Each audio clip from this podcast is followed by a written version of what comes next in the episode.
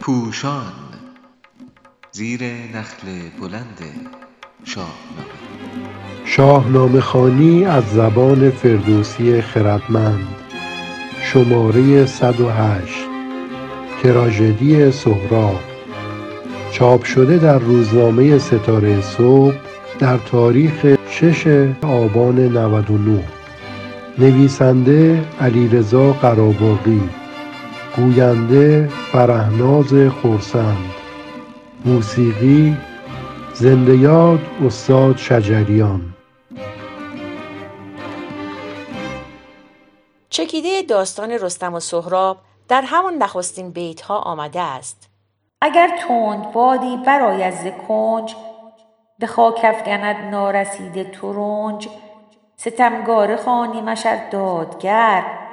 هنرمند گوییمش ار بی هنر فردوسی می‌گوید اگر از گوشه ای باد نیرومندی برخیزد و میوه نارسی را به زمین اندازد آیا چنین رویدادی دادگری یا ستمکاری است؟ نابغه توس نه از قانونمندی بلکه از صدفه سخن می‌گوید.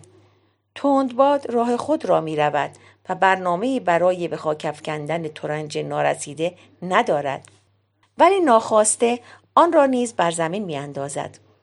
تورنج هم انگیزه و برنامه برای سبز شدن بر سر راه تندباد ندارد ولی این دو پدیده با هم روبرو می شوند و فاجعه مرگ میوه نوجوان که در اینجا بیگمان سهراب است شکل می گیرد. گرچه در شاهنامه هنر بیشتر در مفهوم جنگاوری کاربرد دارد ولی به نظر می رسد تندباد نرستم بلکه مفهوم کلی مرگ را می رساند. زیرا در دنباله این شگرف آغازی داستان می‌خوانیم اگر مرگ داده است بیداد چیست زداد این همه بانگ و فریاد چیست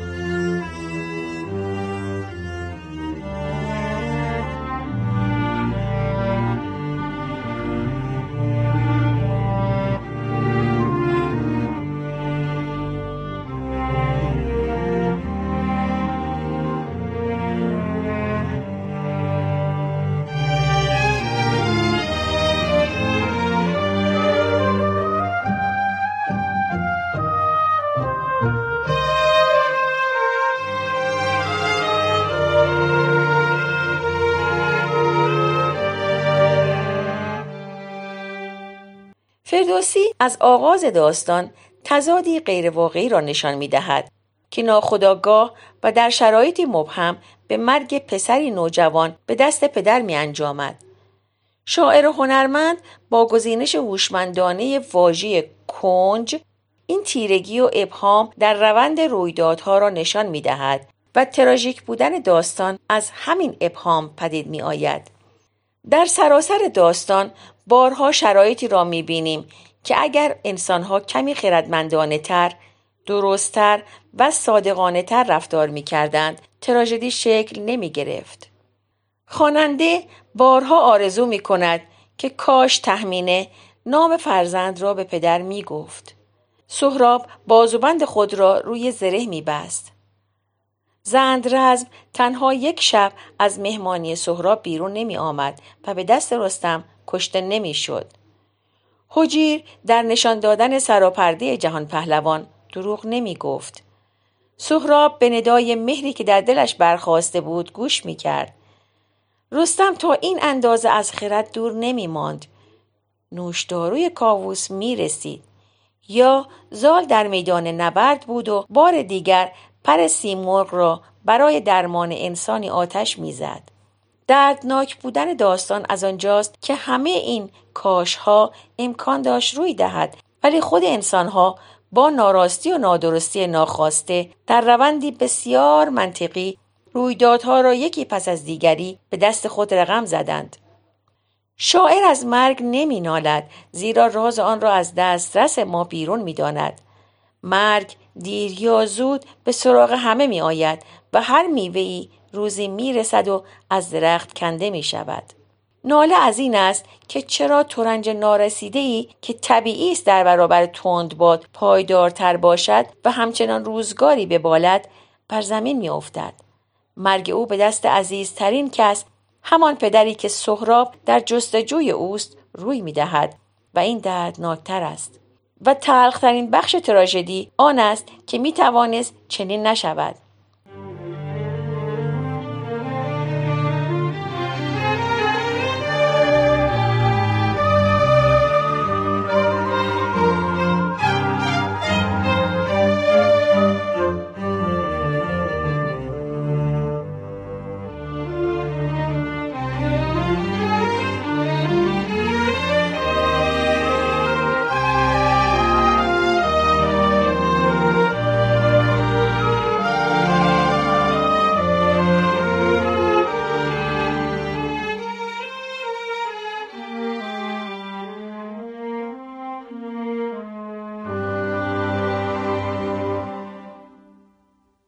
دکتر کزازی گرامی در پایان بیت های آغازین یا براعت استحلال داستان رستم و سهراب بیت زیر را آورده است.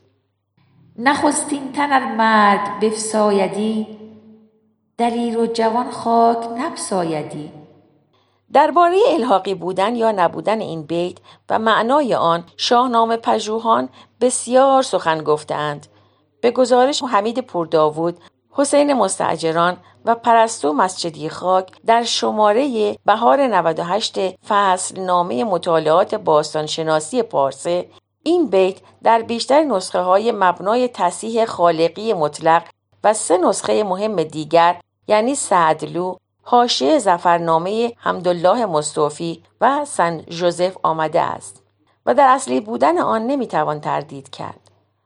خالق مطلق نیز گویا این بیت را اصلی دانسته ولی نوشته به علت تخریب زیادی که شده است فعلا از متن بیرون نهاده ایم. این سه پژوهشگر در کاشی زرین فام موزه بریتانیا به شماره 1947 1110 4 آن بیت را چنین خواندند نخستین دل از مرگ بستاندی یا نستاندی نقطه خانا نیست. دلیر و جوان خاک نبس آودی گذشته از آنچه شارهان و شاهنامه پژوهان گفتند به نظر می آید ناله شاعر به شکلی مبهم و پیچیده در این بیت باستاب یافته باشد. او راز مرگ را دور از دسترس آگاهی انسان می داند ولی شرایطی را آرزو می کند که در آن دلیر و جوان خاک را نخواهد پسود و نارسیده ترنج بر خاک نخواهد افتاد. شاید بتوان گفت منظور از نخستین نیز رستم است و اگر پژوهش ها نشان دهد که از ستاوه به معنای مکر و فریب فعلی در گذشته وجود داشته است آنگاه آرزوی شاعر را می‌توان چنین خواند نخستین دل از مرگ نستاودی دلیر و جوان خاک نبس آودی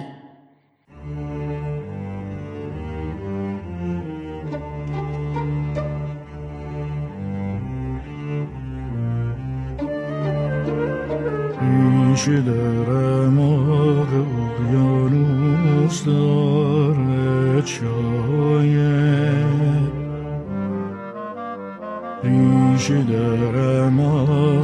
اقیانوس دارد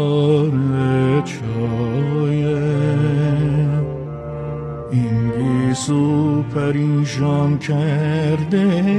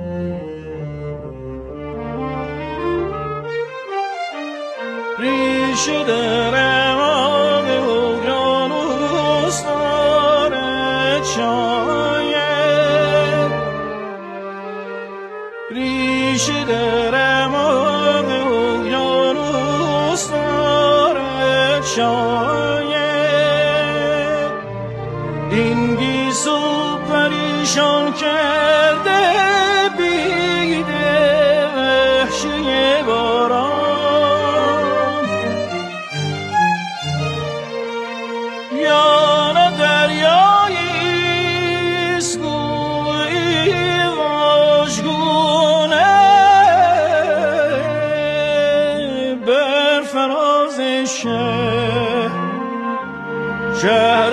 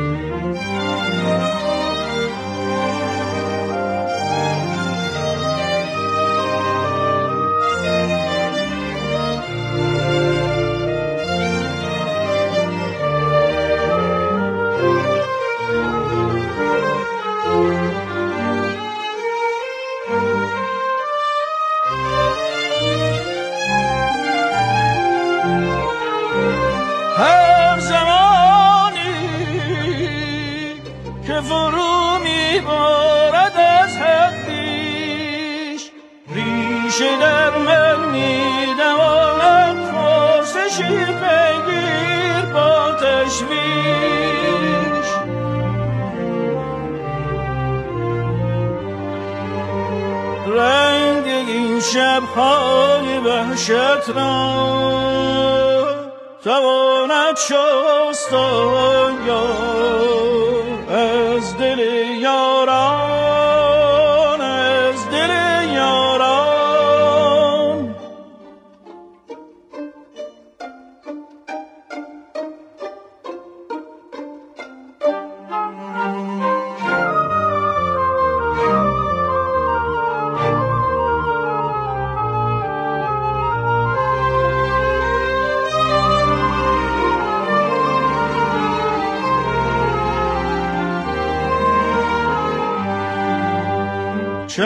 چشم ها و چشمه ها خشکه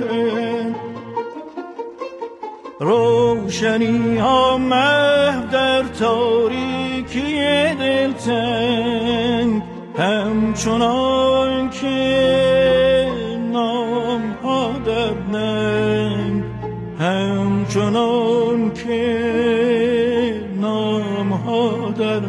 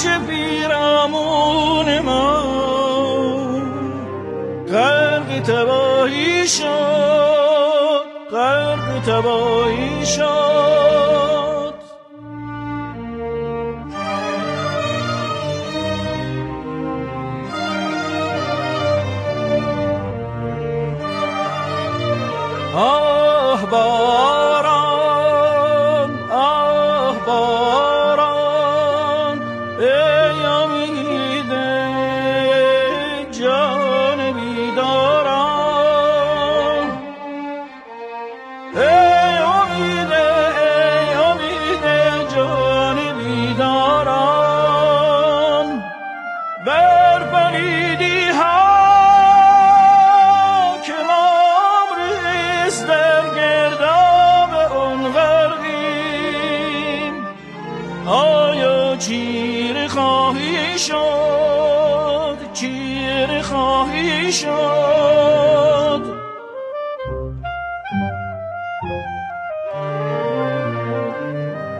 بر پلیدی ها بر پلیدی ها که ما ریز در گردان